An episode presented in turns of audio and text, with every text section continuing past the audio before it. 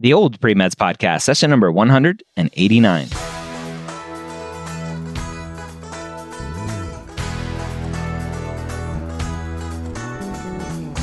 You're a non traditional student entering the medical field on your terms. You may have had some hiccups along the way, but now you're ready to change course and go back and serve others as a physician. This podcast is here to help answer your questions and help educate you on your non traditional journey to becoming a physician. Uh, welcome to the Old Premeds Podcast. My name is Dr. Ryan Gray, your host here every week, where I am privileged to take your questions and answer them here on the podcast. If you have a question, stay tuned to the end and I will tell you how you can ask a question. Today we have a student asking about being pregnant during interviews. She says, I will be 30 when I am applying to medical schools next year. I already have one son who is 15 months old, and my husband and I are planning on trying to have another before I enter medical school, hopefully in the fall of 2020. We want to have a second child in January or April so that by the time I start, the baby will be hopefully sleeping through the night or close to it, have some of the important vaccinations to better protect him or her in daycare, etc. My husband has a flexible work schedule and will be the primary caregiver for our kiddos, and I will be uh, and I will only be applying to medical schools in locations where we have family or friends because we will need a strong support system. Definitely. If all goes well and as planned, this may mean that I am visibly pregnant during medical school interviews. Does anyone know how that may affect me? I don't think schools can technically discriminate against pregnant women, but that doesn't mean that they don't or that a pregnant person may be regarded as less likely to be successful in medical school because she will have a young infant. Thoughts, experiences, question? Thank you. So, the question really comes down to what sort of biases are there in the medical school application process? I talk about this a lot. Students ask a lot, talking about uh, disabilities, talking about mental health um, concerns in their personal statement, anywhere in their application. And then during interviews, being pregnant, right? What is that going to do to the perception of who you are as a student?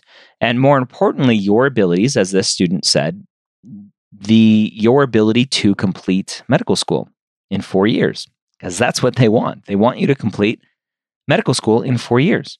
And so if you are pregnant during your interviews, great.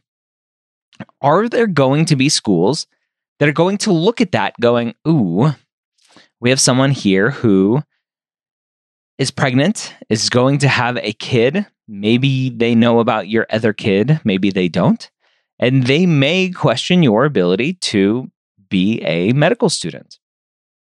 Human nature, right? There are going to be that those sorts of negative biases out there. And talking to a lot of people in this process, a lot of the negative bias actually comes from other women surprisingly. Right? They're like, especially other women who don't have kids yet. They're like, oh, you're, you're having a kid now? Like, why aren't you putting your career first? Like I did. And then you'll have, anyway, you'll, you'll have people all along the spectrum who are going to question your abilities. But on the flip side, you will also have people who will go, oh, that was very responsible of you. Thank you for having your baby before you start medical school, not during medical school when you're going to have to take time off. That shows some maturity. That shows some planning ability. That shows some organization. And they'll think that that's an amazing plan.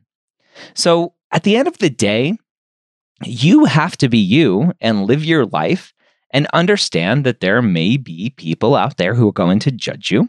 And there are going to be biases out there that may prevent you from getting into a medical school, not all medical schools, but maybe a specific one. But again, at the end of the day, you have to live your life. You have to be you. And so if you want another baby before medical school, more power to you. All right. Short and simple. That was a, an easy one in my mind. I, I think I get these questions a lot, whether it's having a baby, whether it's going to to move to a specific part of the country, whatever the questions are. My answer almost always comes down to you do you. You live your life and you can't be concerned about what the perception will be from the medical schools. Now, obviously, I'm not talking about like, hey, I, I want to go try some crack cocaine. Uh, how are medical schools? Is that going to hurt me getting into medical school? Like, well, probably, right? Especially if you get caught. You don't want to do that. Um, but the, these kind of lifestyle choices, having a kid, not having a kid, moving to specific parts of the country, you do you, and you'll be okay. If you want to ask a question, go to medicalschoolhq.net, click on the forums, and find the non traditional pre med form where you can register for an account for free and ask your question.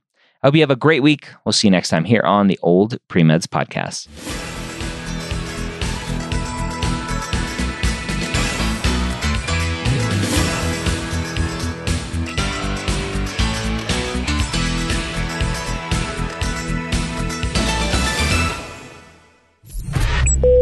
This is MedEd Media.